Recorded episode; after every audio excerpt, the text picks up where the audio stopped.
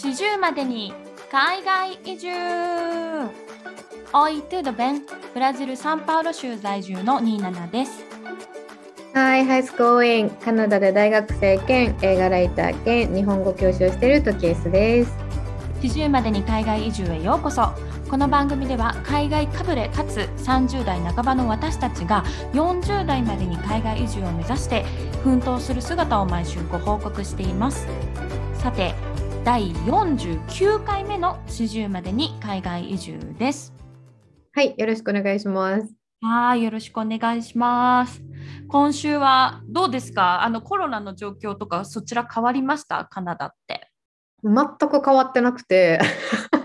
なんか本当にあの飲食店、店内飲食禁止で、まあ、ウーバーイーツか、あとはあと普通に何？あの外の席、でも外の席寒いから誰もいなくて、そうだよね、マイナス何十度とかだもんね。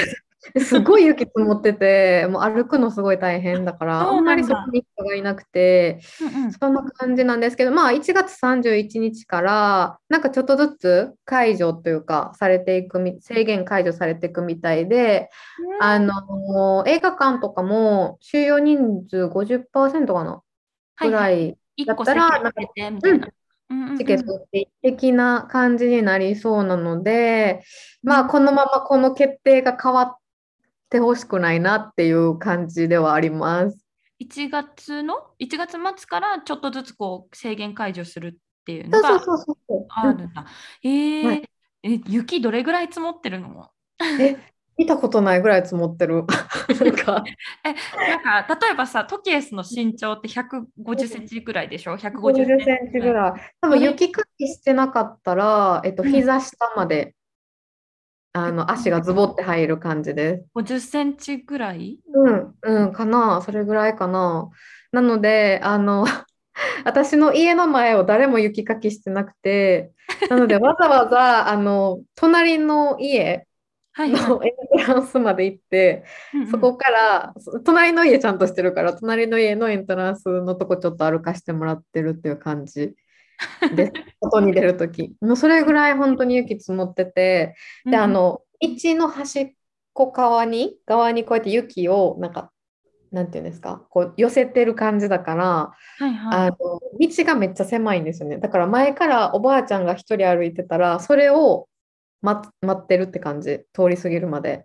あーそれぐらい道幅が狭くなっちゃうんだ、雪で。狭いです。なので、普通に徒歩10分のスーパーでも普通に片道20分ぐらいかかったりとか。えーめっちゃ大変。しかもさ、そんな手がかじかむ中さ、買い、買ったものさ、持って歩くのも辛いよね。です。もう本当に大変でもそれだけはっていう感じですかね。うん。はーい。ニナナは何かありました？今週。今週というかなんか最近またパートナーとネットフリックスいろいろ見るのにハマっててえっ、とあのー私結構名作って呼ばれる作品を今まで見てこなかったんですよ。例えばこの間トキエスがそのえっ、となんだっけスパイダーマンの話してたじゃないですうんか。私のスパイダーマンってあの一番最初のあの一番最初のやつの記憶が止まってるんですあよ。の、サムライミ監督の3作品のやつ。トビー・バンマグワイアのやつ。一番最初の人のしかも一番最初のやつだけ。あじゃあ1しか見てないという感じ。そうそうそうそう。だからその一番最初の人の何が何部作あるかもしれないし、それも見てないし、なんかその後いろんな人がややってたのもなんか見てない、一切見てなかったんですよ。うんうん。で、この間、それで、えっと、その今やってる人、トム・ホランドさんでしたっけ、うんのやつを初めて見て、うん。で、まあなんか、いわゆる名作っていう作品を今一度ちゃんと見てみようって話になって、はいはい。で、あの、今見てるのが、えっと、ミッション・インポッシブル なんですけど、いいね。うん。パッケース全部見てます？ミッション・インポッシブル。全部見た、全部見た。でも覚えてないと思う、多分最初の方とか。でも一気見したの覚えてます。なんか最初の方、1、2、3、4ぐらいまで一気見して、その後は劇場公開のたびに見たっていう感じですかね。そうですよね。だから私、今週の月曜日から1本ずつ見てるんですよ、仕事終わりに。だから今日 一番最新のやつが、えっと、2018年でしたっけ？はい。ぐらいのやつが最新なんですけど、それを見るってなってたんですけどもうなんか全然ミッションインポッシブルとかってきもちろん聞いたことあるし誰が出てるかも知ってるしなんかなんとなく有名なシーンとかあるじゃないですか。例えばその、うん。あの飛行機がこう着陸え？離陸うん離陸するときにこう飛行機に捕まってるねトム・クルーズとか、なんか、なんかいろんな有名なシーンが各作品であって、それ自体は見たことあったんですけど、作品を見たことがなくて、うんで、だから一番最初の1900何年のやつから見てるんですけど、一番最初のやつやっぱトム・クルーズがめっちゃ若くて、若いですよね。うん、うん。そうなんですよね。うん。で、やっぱりこうどんどん CG があの良くなっていくのもあの、うん如実に 現れてて面白いなと思ってて、で、ちょっと前はあのあれを見たんです。メインブラック。はいはいはい。もうまうんそうそう、ウィル・スミスのやつも私全く見たことなくって、うん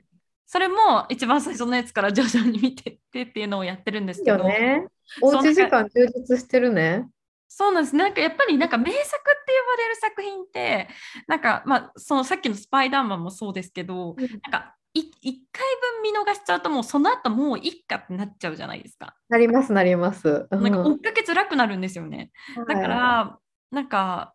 改めてやっぱり名作は名作だし人気がある作品は人気があるんだなって思ったんですけどなんかこう時 S 的にこれ見ればっていうなんかこういうなんかシリーズで続いてる作品で有名な作品でなんかパッと思い浮かぶやつでおすすめとかってありませんか？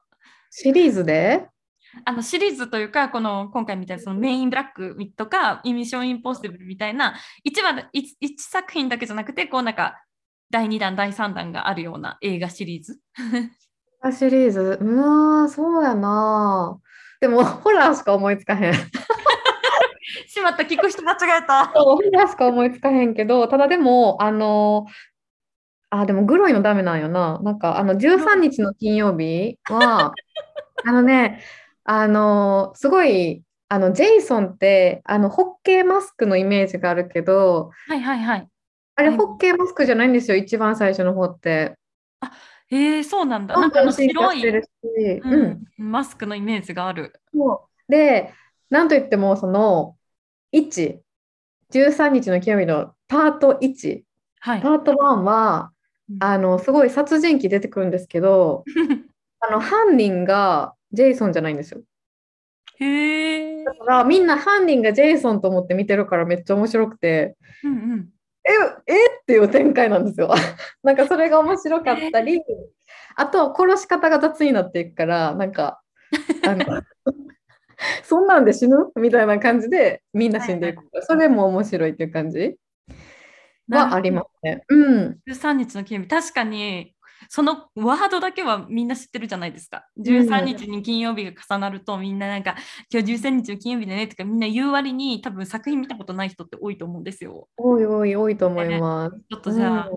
あんまりホラー得意じゃないですけどチャレンジしてみようかなと思います、ぜひ、うんうんうん。ははいありがとうございます。すいません、はいでは、はい、あちなみにちょっといいですか、一個思い出して、その、あの飛行機にぶら下がるシーン、うん。あのミミッションインポッシブルの、それで一つ思い出したんですけど、はい。あの飛行機にぶら下がるシーンで、なんかあのとし特殊のコンタクトみたいなの入れて、眼球が潰れないようにして、なんか飛んだらしいです。まあ、たただそれだけ。それぐらいトム・クルーズが全部体張ってやったっていう。ああれって CG じゃなくて実際にスタンプいや実際に。うん。やばい。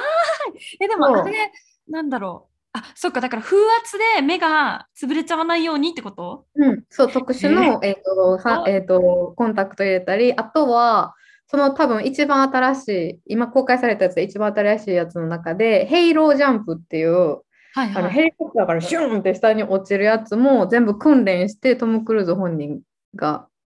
やってるんだ。えじゃあ今日これから見るんでちょっと楽しそこのシーン楽しみに見てみようかなと思います、はい、あと、あのヘンリー・カビルのヒゲがかっこいいんで、それも見てください。ピンポン。ありがとうございます。やっぱ、はい。何かね、映画のことを聞きたいときは、トキエスに聞くのが一番情報がもらえるので、は はいい、ありがとうございます。では、早速本日も始めてまいりましょう。はい、日本の常識は海外の非常識？今週のカルチャーショックのコーナーコーナーではサンバとシュハスコの国ブラジルに住むニーナナとカナダ・トロントの公立大学に写真専攻で留学中のトキエスが日々のカルチャーショックをシェアするコーナーです。えー今週は私ニーナナの方から、えーシェアさせていただきます。はい、お願いします。はい、ちょっとねこれブラジルとか海外には関係ない話になっちゃうんですけどもあの私仕事中ずっと YouTube とか何か流すようにしてるんですね。で、はいあのー前もちらっと話したと思うんですけど映画とかドラマを流しちゃうとそっちに気がそれちゃうんでなんか人が喋ってるさやつとかが好きで、それでまあ山田五郎さんの大人の教養チャンネルとかそういうのを見てるんですけど、まあ、昨秋ぐらいからなんかチラチラ見出してもうここ最近ずっとそればっかり見てるっていうあのチャンネルがありましてあの YouTube のチャンネルなんですけど、でその番組がなんかすっごいなって なんか自分の中でなんかこういろいろ衝撃があってうんずっと見てるんですけどあのそれがえっと、えー日経テレ東大学っていう YouTube チャンネルなんですよ。トキエスへーあありますか？日経いや、ないです。なんかね、えっ、と、まあ、文字通り日経新聞とあのテレビ東京がその共同で運営しているチャンネルで、チャンネルの登録者数自体は全然そんなに伸びてなくって、30万人いってないぐらいなんですよ、今登録者が。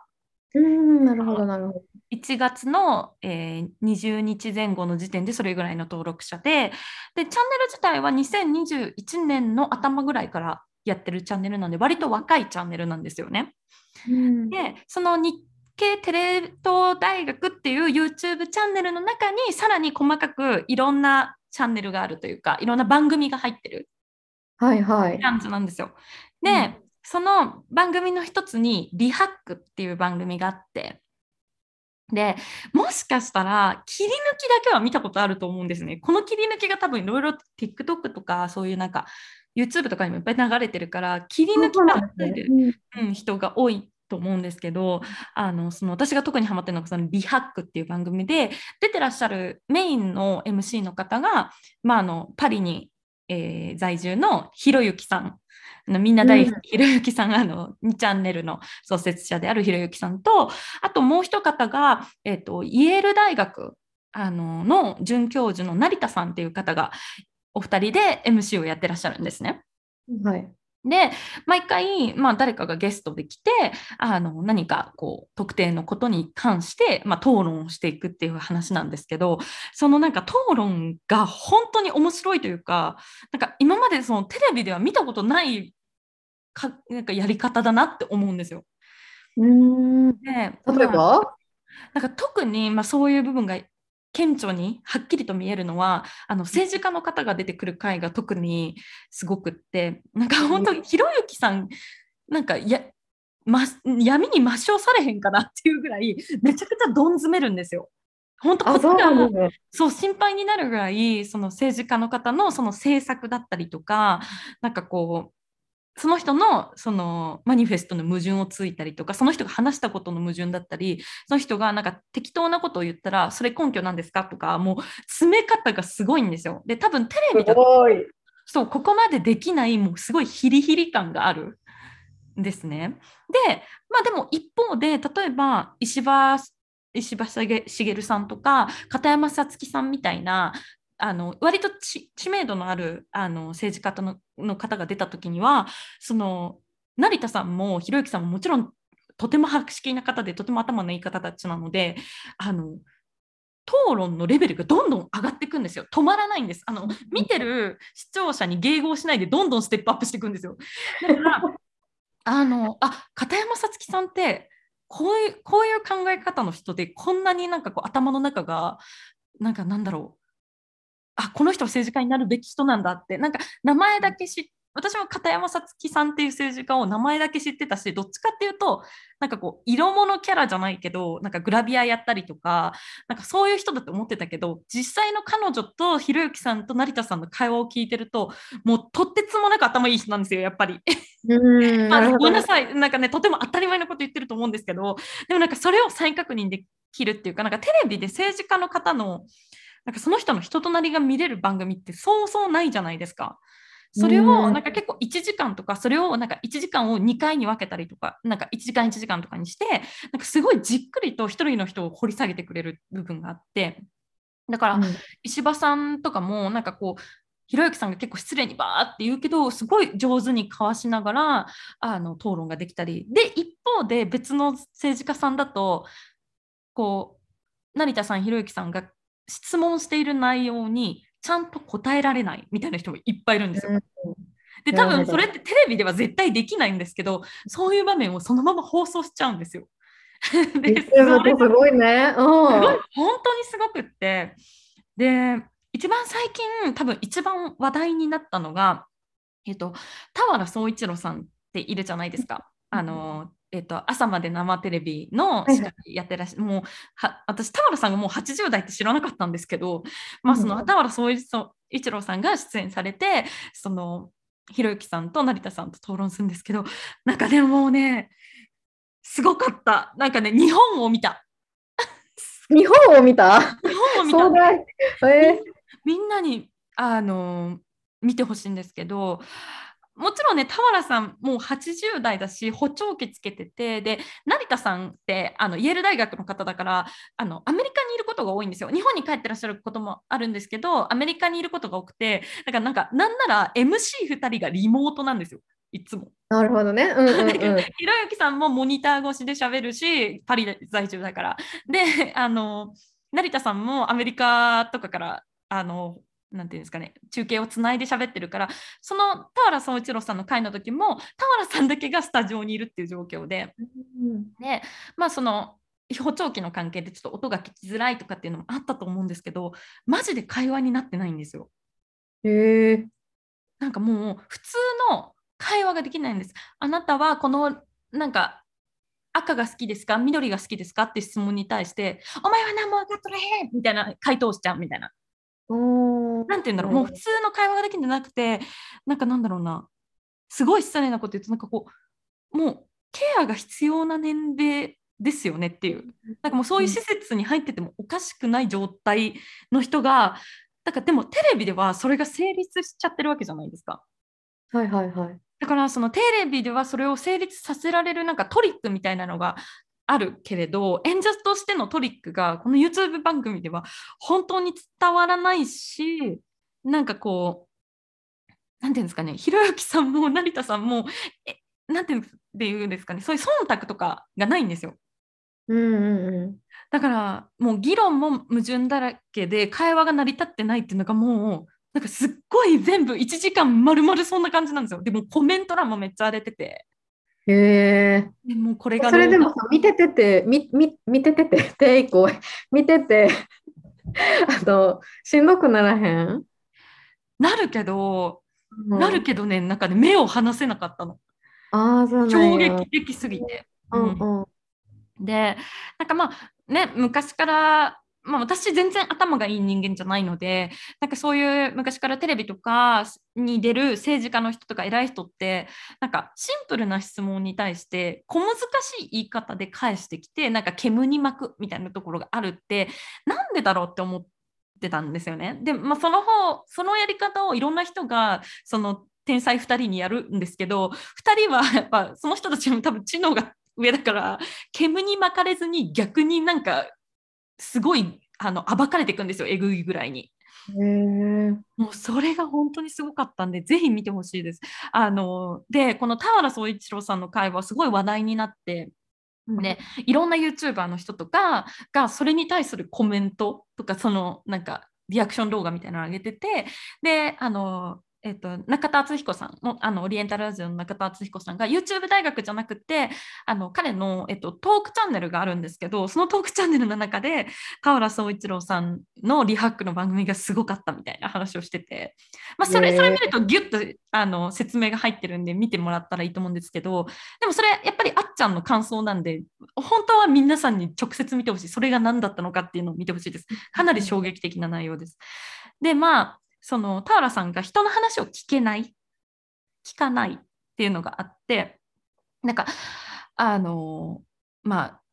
あ その成田先生っていう人はずなんかいろんな番組でじゃあこの少子化問題を解決するのにどうしたらいいですかとかって聞かれたら、いやー、老人がみんなで集団自活すればいいと思いますみたいなこと言う人なんですよ。しかも真剣に彼なりのあの経済学者の方なんで彼なりのその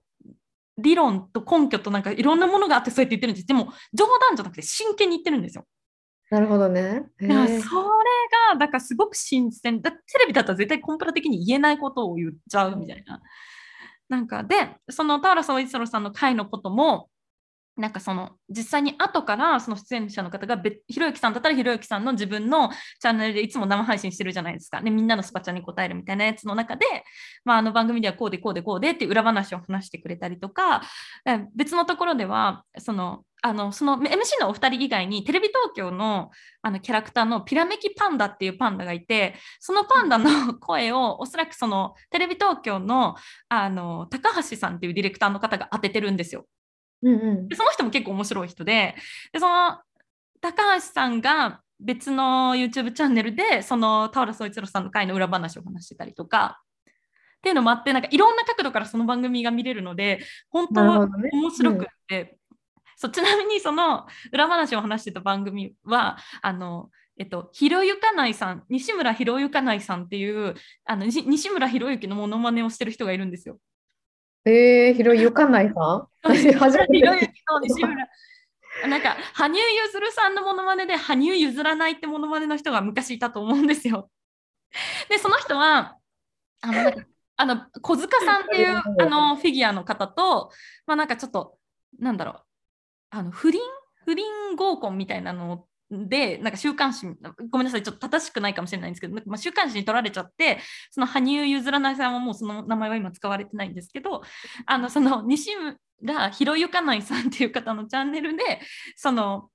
アベアベマ TV とかに出られてる若新さん先生とか博士そういう人たちが話してる中でそれ高橋さんそのあの田原総一郎さんの会の裏話をしてくれてたんですけどあのすごくて。であとねもう一個、まあ、話題になったというかもう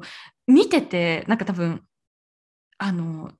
どんな映画よりもきぐさっとくるのがあの森下森下千里さんの回なんですけどうんそれが年明け一発目リハックの年明け今年一発目がそれだったんでぶっかますなと思ったんですけどその森下森下千里さんって分かります？なんかねもともとグラビアアイドルの女性で今40代ぐらいの女性で多分昔ロンハーとかに出てた人なんですよね。えー、わかんないです。綺麗な、本当に綺麗な方で、へースタイグラビア、多分レースクイーンとかだったのかな。で、出てた方なんですけど、今その方って、あの宮城県に移住して、自民党のあそのメンバーの一人になってるんですよ。で、選挙に、衆議院選挙に出たんです。あの国会議員になるために。出たけど、落選して、で、今はその、あの事務局のあの一員として働いてらっしゃるんですね。で、その彼女がゲストに来た時とか、もう、ひろゆきさんも成田さんも忖度ないし、遠慮ないから、彼女にいろいろバーって質問するじゃないですか。何一つ答えられないんですよ。あ、もう黙っちゃうんだ。そうでなんかあのやっぱ彼女ももともとバラエティでずっとやってた人だからごまかし方は上手なんですよね。いやそんなとこ聞いてきます？とかいろいろかわそうとするんですけど、いやそうじゃなくてみたいなもうすごい怖もうもうなんか私がそこにいたら号泣してるよっていうぐらいの場所 場所が、うん、も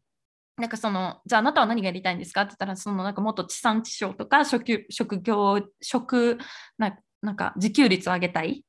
うん。食料率自給率上げたいみたいで、え、あなた食食料率、なんか自給率の意味分かってます？じゃあ今説明してくださいとか言われて、で、説明できないんですよ。もうねうんうんうん、そういうのがね、すごいヒリヒリするんで、なんかね、目が覚める。うんから、なんか、もし興味がある方、ぜ見てください。で、まあ、さっきトッケースが言ってくれたみたいに、なんかそういうニュースを見たくないっていう人も当然いると思うんですよ。別の ABEMATV のその成田さんが答弁してる番組で例えばその世の中にコロナのニュースもしっかりですけどなんかまあ誰々が殺されただの誰々が お金盗まれただの政治が良くない経済が良くないってなんかネガティブなニュースを見るとなんか引っ張られちゃうからそういうのを見ないっていう人がいてうんで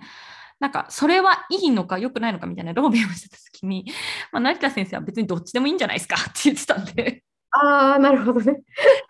そうそうそう。だから、まあ、私はでもそこで、まあ、知っておきたいなって思うタイプなので見たんですけど、はいはい。うん、なんかねすなんかそこからなんかこう転じてなんか最近そういうニュース系のチャンネルばっかり見るようになったのでなんかこう自分の好みも変わってきたなと思ってまあでも本当にその ごめんなさい。とってつもないカルチャーショックを受けたのでぜひその田原総一郎さんの回だけでもいいのであのぜひ見ていただきたいです。切り抜き動画とかもいっぱいあるので調べてみてください。に、えーとえー日経テレ東大学のリハックっていう番組ですわかりました。じゃあ、日本のカルチャーショックを受けたってこと？逆カルチャーショックみたいな。そうね、ごめんなさい。今回は全然海外、あの正直関係ない、あのちょっとあまりになんか衝撃的だったんで、どうしても喋りたくなっちゃった。いや、いいと思う。すごいね。うん、やっぱ論破王なんだね、ひろゆきさんって。そうだね。なんか、いや年寄りはみんな集団自決すればいいって言うんだと思って、すごいと思って、ね。すごいな、この人と思いながら、うん、あの、見てください。天才ってすごいなって思います。はい。はい。はい、次、すいません、トケースお願いします。はい。じゃあ話、ちょっと全然変わっちゃうんですけど、お願いします。書いてください。あの、初めて現地の税理士さん、税理士さんに、あの、電話相談の依頼をしたんですね。すごい。で、私、あの、まあ、あの、前から言ってるんですけど、フリーランスで、えっと、海外にいながら、日本にある外国企業と働いたり、うんうん日本にある、まあ、あの、エンターテインメントの業界で働いたり、あとは、あの、映画のサイトで働いたりっていうのをしてるんですけど、やっぱりそのフリーランスで生きてて将来ここで永住権申請するってなったらやっぱ税金とか初年度をちゃんとしといた方がいいなっていうのがあってでうん。クリアにいろいろしたいなと思ってあのネットで検索したらねいくらでも情報は出てくるんですけどやっぱりね違う意見がバーって出てくるのでもうこれは思い切ってベテランの人に相談しようと思ってあの相談しました。でそれが1時間80ドルぐらいで普通に電話かかってきて、ビデオ電話とかでもなくて、普通に電話で1時間話すっていうだけの内容だったんですけど、それは、えっと、カナダにいるカナダの税理士さんだけど日本人とか。日本人の方、カナダの税に強い日本人の税理士さん。なるほど。で、あのーまあ、その日本でやるべき手続きっていうのもやっぱりすごいある。私、去年の9月か、あ8月中旬からカナダにいるので、それの前までの確定申告だったり、うんうんその後に源泉徴収された分の手続きだったりっていう、まあ、そういう日本に関係する手続きのことに関しては、ぶっちゃけあんまり詳しいことについて教えてもらえなかったんですね。っていうのは、日本の手続きについては全く知らない。カナダの手続きについてはまあベテランですっていう方だったので、あのこれに関しては日本に聞いてください。これに関しては日本に聞いてくださいっていうふうに、あのいろいろね、こう仕分けしながら教えてもらったんですけど、うん。なのでまだ分かってないところちょっとあるんですけど、日本で聞かないといけない部分があるから。で、まあ、その私の場合はその日本語教師として働いた場合とか、あとライターとして稼いだ場合、あと日本の企業でアルバイトとして給料として報酬をもらってる場合、でこの3つでやっぱりあの帳簿の付け方が全然違うみたいで、へえ。なので、まあ、それを聞けたのがすごい良かったなっていうのがあって、まあ、正直最初、あの電話相談1時間80ドルって言われた時に高って思ったんですよね。確かに結構高い。で、なんか日本だったら、あの普通に税務署のホームページから税金相談センターというところに無料で電話で相談できるんですね。うんうんなんかそれがあったので、なんかえ無料で電話できるところ、こっちはやっぱりちゃんとした税理士さんに話すならやっぱり80ドルかかるんかって思ったんですけど、うん。まあもう今後やっぱりそのカナダでちゃんとやっていきたい、ちゃんと税を納めてますっていう証明も欲しいっていうのもあって、うんうん。まあそれで相談したんですけど、まあ結果的に言うと、うんあのまあ詳しいことはちょっと教えられないんですけど、まあその結果的に言うと相談して本当良かったなって思いました。頭の中もすっきりしたし、自分がやるべきことがやっぱり明確になった。やっぱりあのネットとかで探すと、その情報が本当に信じていいかわからないけど、うんその情報合ってますかって聞く相手がいない。だから例えば、えーとまあ、例を出すと、カナダにいる人で、ブログをやってる人で、うんえーと日本の企業とリモートワークで働いてる場合、日本で確定申告ができるっていうふうに断言されてるなんかブログが2、3個ぐらいあったんですけど、うん。まあ、それはできない、基本的的にできないっていうのも言われたし、それは日本側のうん。税金相談センターの方にも言われたし、なので、あの、もしフリーランスで働いてる方で、うん。えーもうどうしたらいいかわからない、でもちゃんとしたいっていう方は、まあ、ぜひあの現地で税理士さんに相談するのが、まあ、高いですけど、うん。まあ、一番いいんじゃないかなと思いました。やっぱ住んでる国で税金を納めるっていうのが原則だから例えば収入があの別の国からもらってて例えば私が今ブラジルにいてカナダから収入をもらってるけどカナダに税金を納めるわけじゃなくて税金をブラジルに納める形になるからやっぱブラジルのやり方を聞かなきゃいけないしっていうのはあるよね。うんそうそうそう。で、まあ、あの、まあ、その1時間以内だったら何でも聞けたので、とりあえずそうんうんのブログの収入の帳簿の付け方だったり、うん証券口座を開設して利益が出た場合、どうしたらいいかとかいうのもちゃんと全部丁寧に答えていただいたので、そのカナダでやるべきことはすごい分かったので、あとは日本の手続きうんだけっていう感じでした。で、あの、まあ、これ、なんか普通に、なんていうんですか、その人からの情報だったんですけど、その税理士さんからの情報なんですけど、なんかその電話してた時に、あの仮想通貨とかってやられてますって言われたんですね。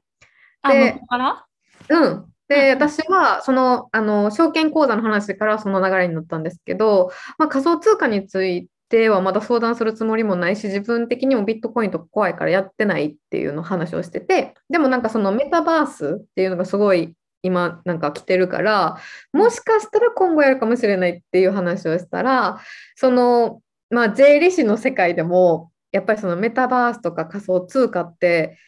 まだまだ目新しいものですごい相談増えてるけど、ちょっと難しいっていう、そのすぐ答えられなない？いって。うん言ってて、でうんもそのそういう相談が多いっていう話を聞いたときに、やっぱ今後やっぱメタバースの世界来んねんなと思ったら、すごいなと思っちゃいました。なんかその日本にいる、やっぱりその日本人のカナダにいる日本人の方で、そういうやっぱ仮想通仮想通貨について相談する人が増えてるって聞いたときに、あ、やっぱすごいなと思いました。やっぱなんかね、去年、一昨年ぐらいから NFT とかそれに追随するなんかゲームが爆発的に人口が伸びたところもあるから、なんかみんな当然のようにメタマスクのアカウント持っててとかあるじゃないですか。うんなんか私自身もあのそのもう去年あのそういうなんかメタマスクだったり、まあ、アクシーを始めてみたりとかあのバイナンスで口座作ってみたりとかってやってるんですけど確かになんかその辺の多分法整備がまだ追いついてない部分もきっとあってで特に私たちみたいに日本に住んでない立場の人間はどうしたらいいんだろうとかってあるじゃないですか。その辺すごい難しいなって思います。あのうん、でもなんかあそうまたさっきのリハックのお話に戻っちゃうんですけど NFT とかそういうあのブロックチェーンに関してはそのリハックの番組の中で NFT あのそのあのアーティストの方がいて関口関口愛美さんっていう方とひろゆきさんたちが対談するやつがあったんでそれ見るとす結構あの概念とかが分かりやすいのでおすすめなんですけど、うん、なんかやっぱりね時代が変わってきた感があるから法整備がねちゃんとこう私たちも常に勉強しないといけないっていうところありますよね。そうですね。なので、そのやっぱりに日本から海外移住してフリーランスでやっていきたい、パソコン一つでやっていきたいという方は、まあ、あの現地の、あの税理士さんに相談するのも一つの手かなとは思います。ネットだけで検索すると、やっぱりうんなんか迷子になる。なんか迷路みたいな感じ、なんかもうほんまにこの情報合ってんの？って言って調べるのに時間かかる。やっぱりそういう手間とかを考えたら、まあ、80ドルだったら安いんかなっていうふうには思いました。ね、質問して回答を得られるならその方がいいです。うん、はい、だと思います。なるほど。こんなカルチャーショックっていうわけじゃないですか、まあ、現地情報うんうんでした。うん、なんか私カナダにいた時はあのずっとそのか正社員っていう形だったのであのもうお給料の段階で税金が抜かれてて、まあ、その1年に1回ままとめてタックスの申請をするんだけど、あのカナダにはそのなんかタックスリターンお助け隊みたいな あのなんか会社があってそこにお願いするとタックスリターンの手続きも全部やってくれるみたいなのがあったのであの会社に所属してるとやっぱりね日本と同じですごくシンプルなんですけどトケスみたいにリーランスでいろいろ仕事を掛け持ちしてるとねいろいろやらなきゃいけないので大変ですよね。はい、そうです、そうです。またいろいろ教えてください。うんそううん、感じでした。えーどうななんかでも時代が本当に変わっていってるなっていう感じはあるしなんかそもそも税金の概念みたいなのがなんか変わっていってしまうところにあってなんかもう本当にごめんなさい私リハックばっかり見てるからね。なんかその なんか例えばもうそういう社会保障は全部やめてあのベーシックインカムにすればいいみたいなやつとかを見てて、でもうん。そうなってくるとやっぱそのタックスの概念がやっぱぐわっと変わってくるから、年金とかもなくなってとかってなってくると変わってくるじゃないですか。なんかまあなんか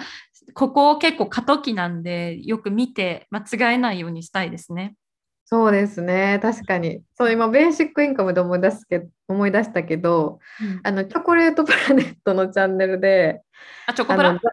そう、あの、ザイツチャンネルっていうのがあって、チョコプラのチャンネルの中でザイツチャンネルっていうのがあって、なんかそういう、あの、お金に関する、うん。あの、言葉っぽい言葉を 適当に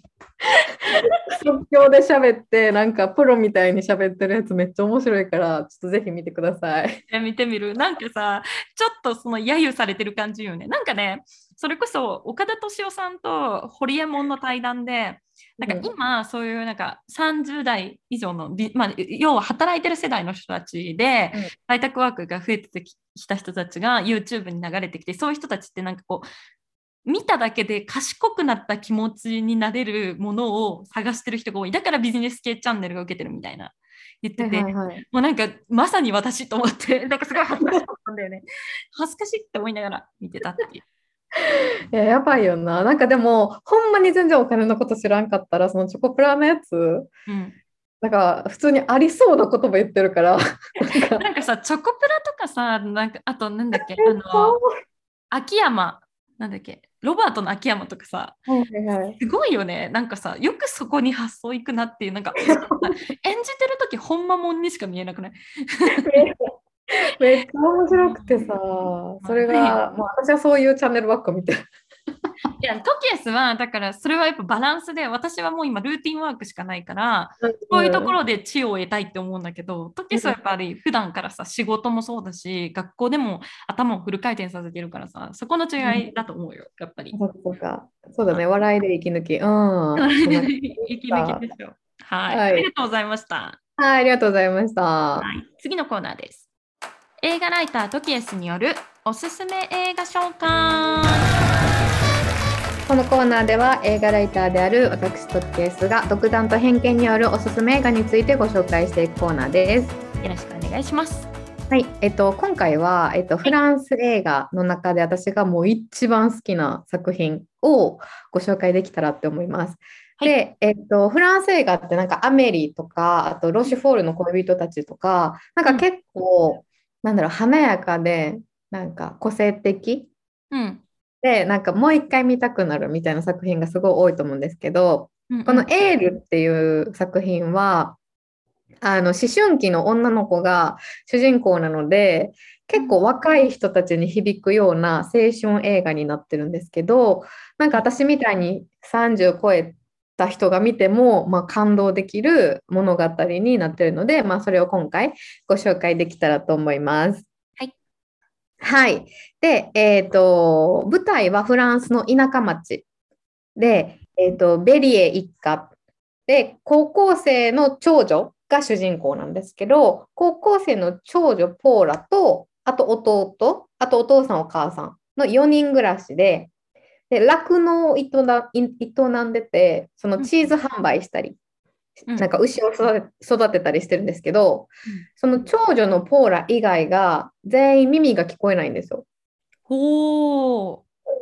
で、あの、まあでも家族は一つっていう合言葉を持ってて、毎日明るい幸せな日々を送ってるっていう感じなんですね。で、チーズを売る時も母が、まあ、笑顔係うんで、ポーラがお客さんと話す係で、弟がまあお金の係みたいな感じで、まあことえっと、その耳が聞こえないけど、それをポーラが全部支えてるっていう感じ。うん。で、ある日、ポーラが学校であのコーラスの授業を受けるんですけど、うんうん。そこでやっぱりみんなが歌ってる時に一人だけやっぱ声がやっぱり違う？なんか力強い声を持っていてでその先生からパリの音楽学校への進学を勧められるんですね。